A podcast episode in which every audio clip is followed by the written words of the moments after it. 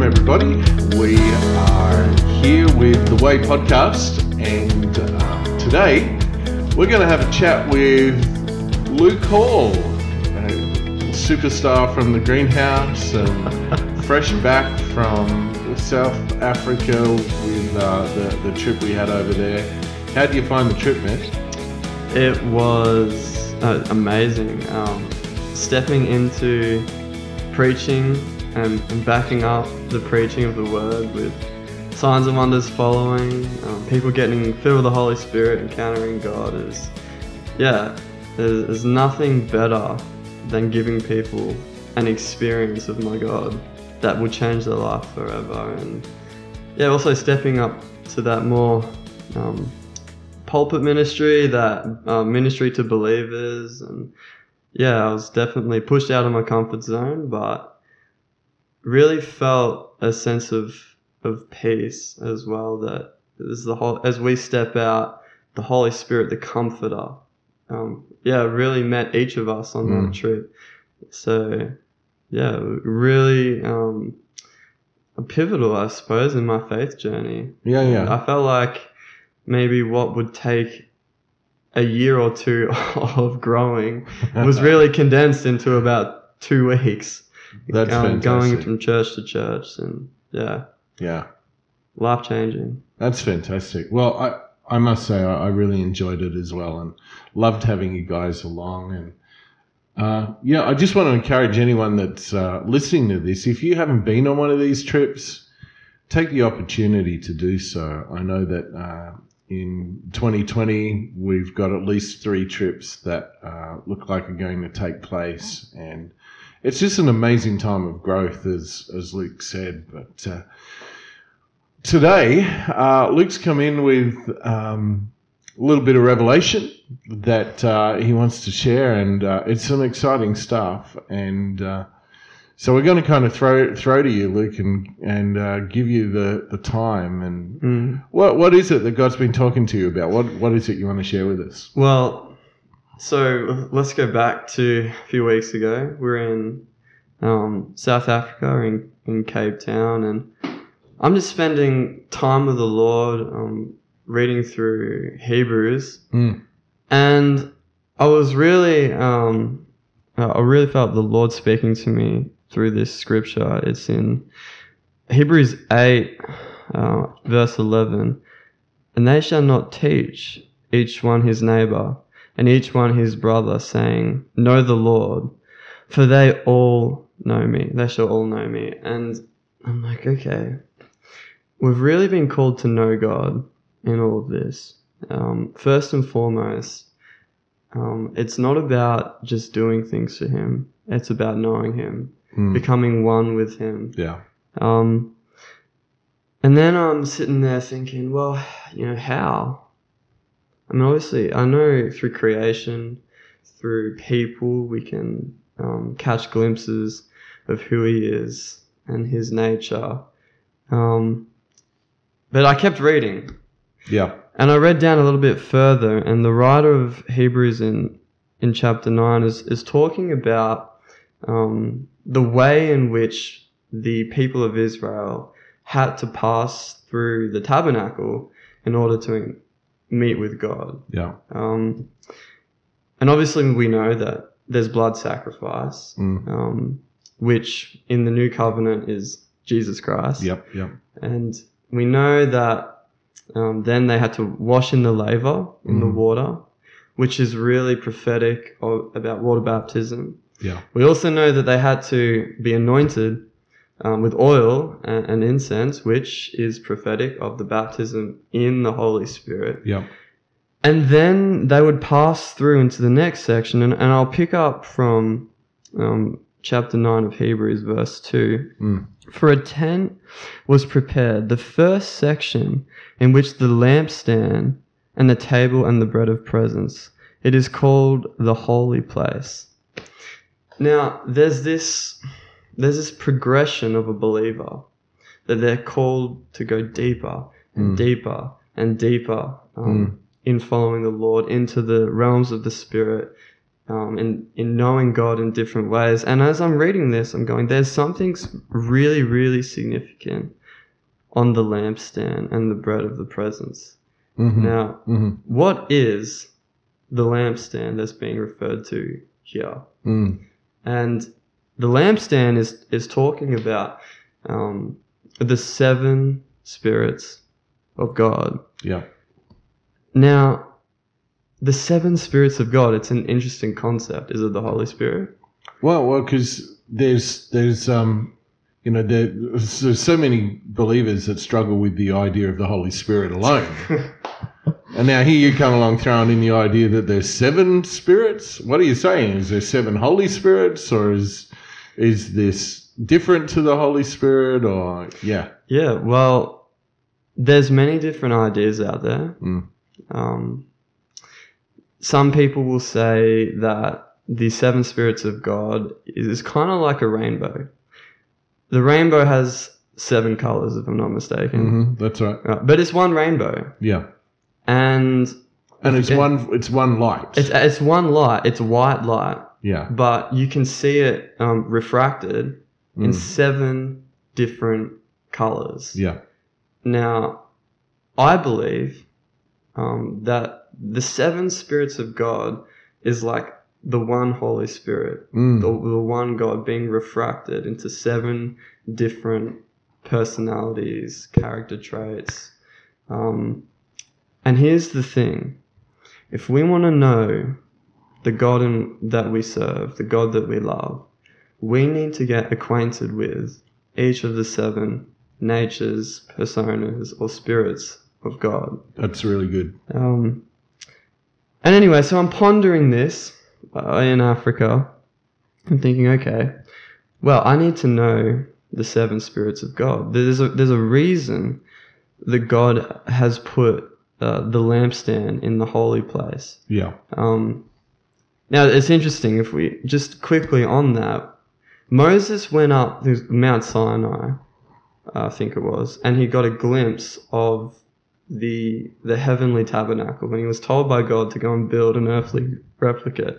yeah, This- that's right. Based on Based the on the- pattern. Now, here's the thing: based based on that heavenly pattern, but there's this weird time thing happening because Moses is getting a glimpse into the heavenly tabernacle, of Hmm. which Jesus is now high priest of. yeah, and so he's getting a glimpse into the future.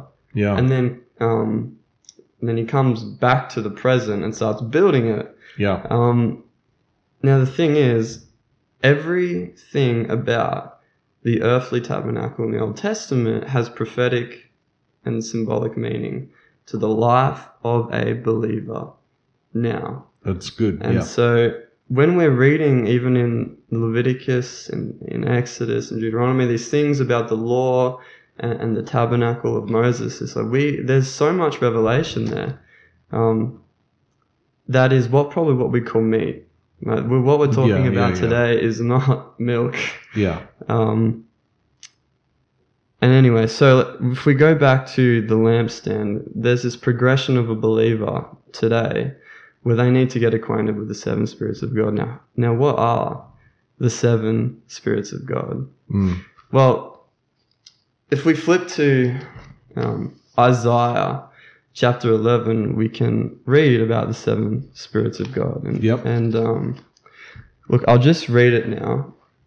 So in verse 1, it says, There shall come forth a shoot from the stump of Jesse, and a branch from his roots shall bear fruit. Now, this is talking about who?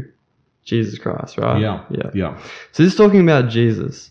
And the Spirit of the Lord shall rest upon him. So that's one. The Spirit of the Lord, the Spirit of wisdom, yeah, understanding, the Spirit of counsel Mhm. and might, the Spirit of knowledge Mhm. and the fear of the Lord. mm. And it says in verse 3 and his delight shall be in the fear of the Lord. right.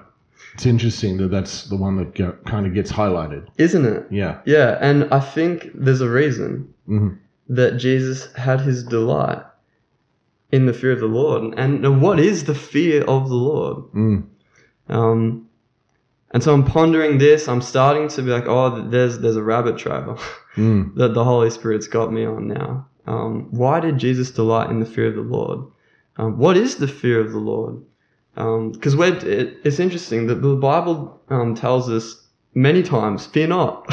hmm Yeah. Uh, fear not. Um, God has not given you a spirit of fear, but a spirit of power and of love, and a sound mind.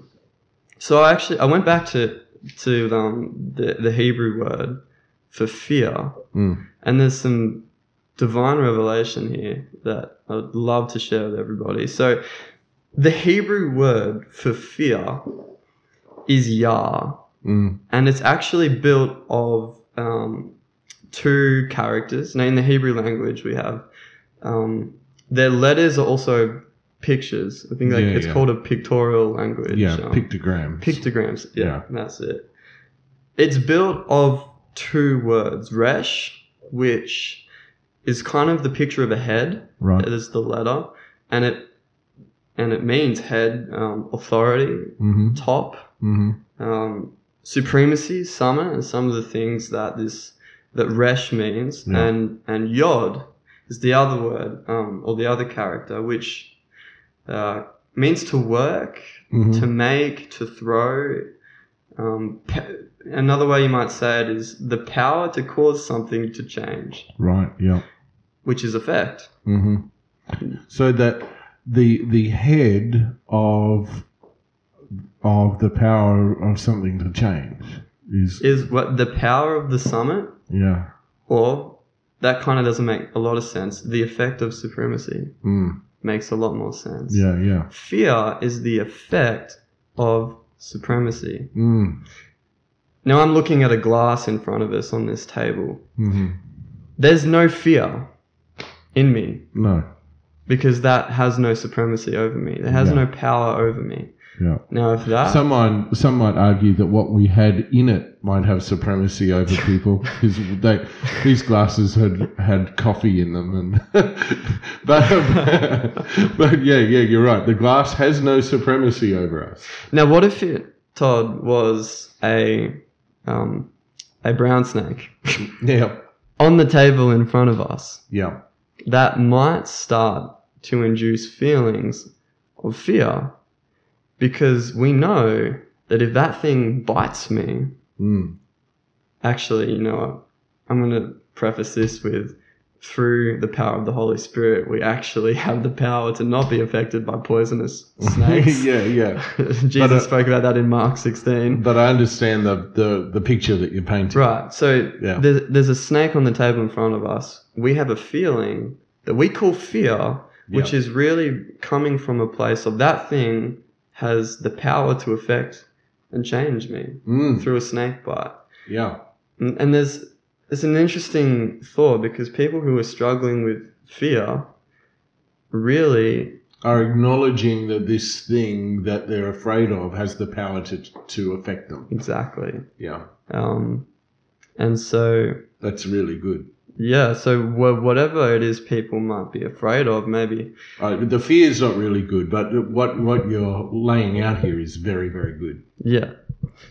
Now, so the fear of the Lord, if we break it down and think about what fear actually means, what it's saying is um, the effect of supremacy of Yahweh.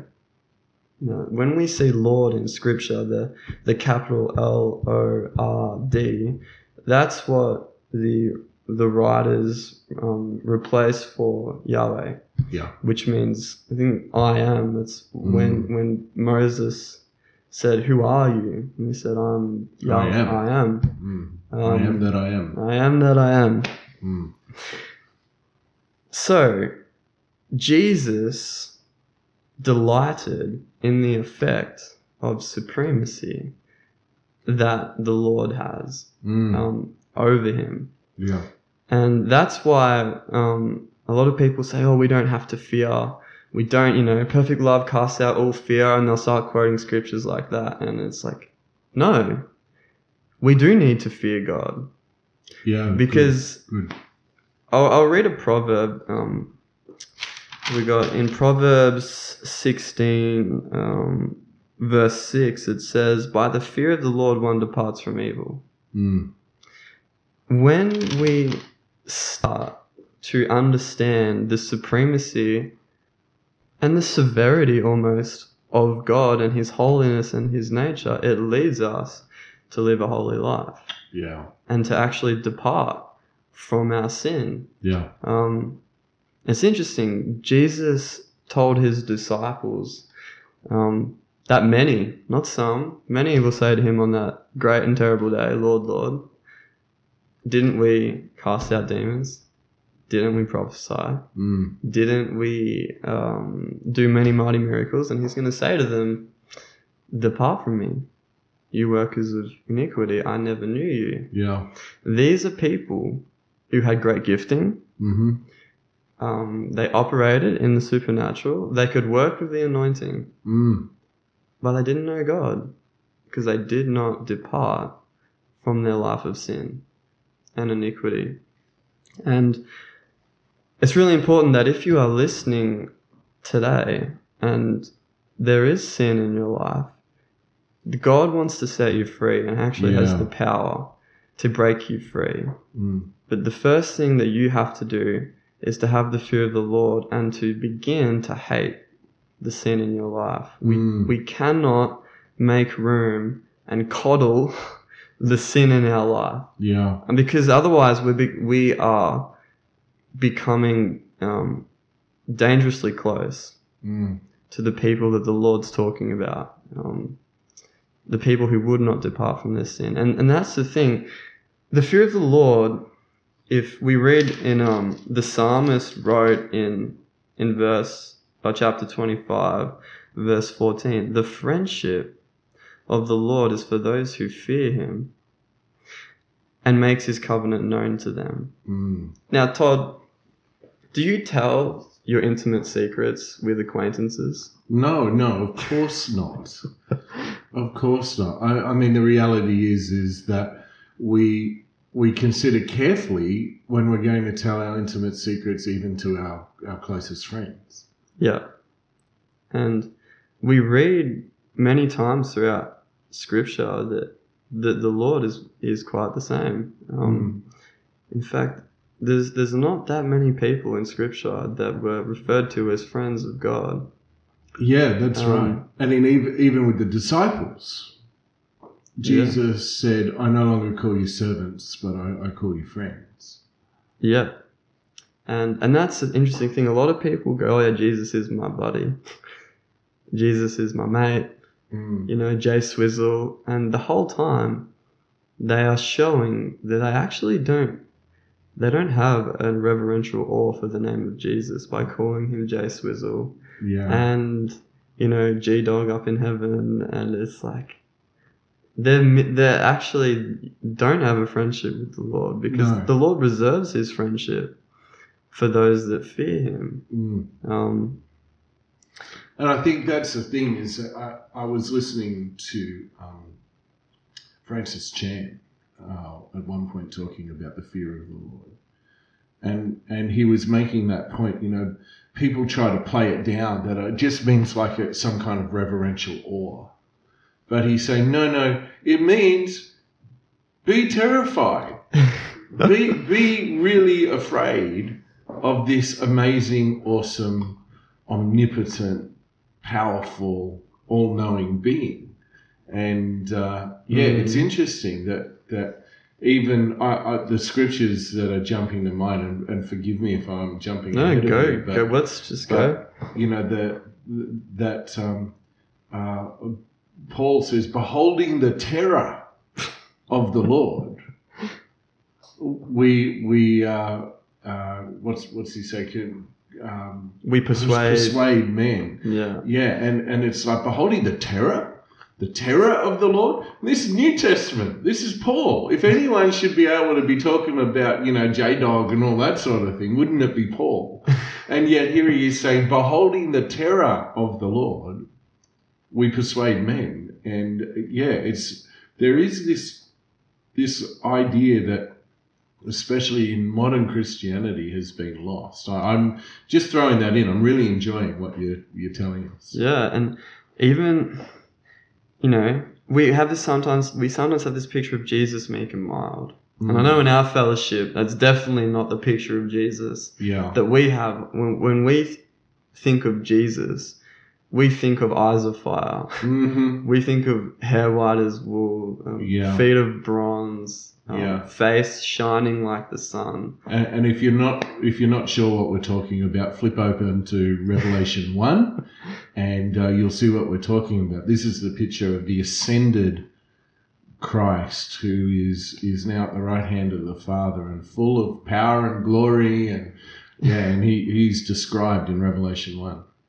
And, that's the thing. I mean, think about the energy in the entire created universe.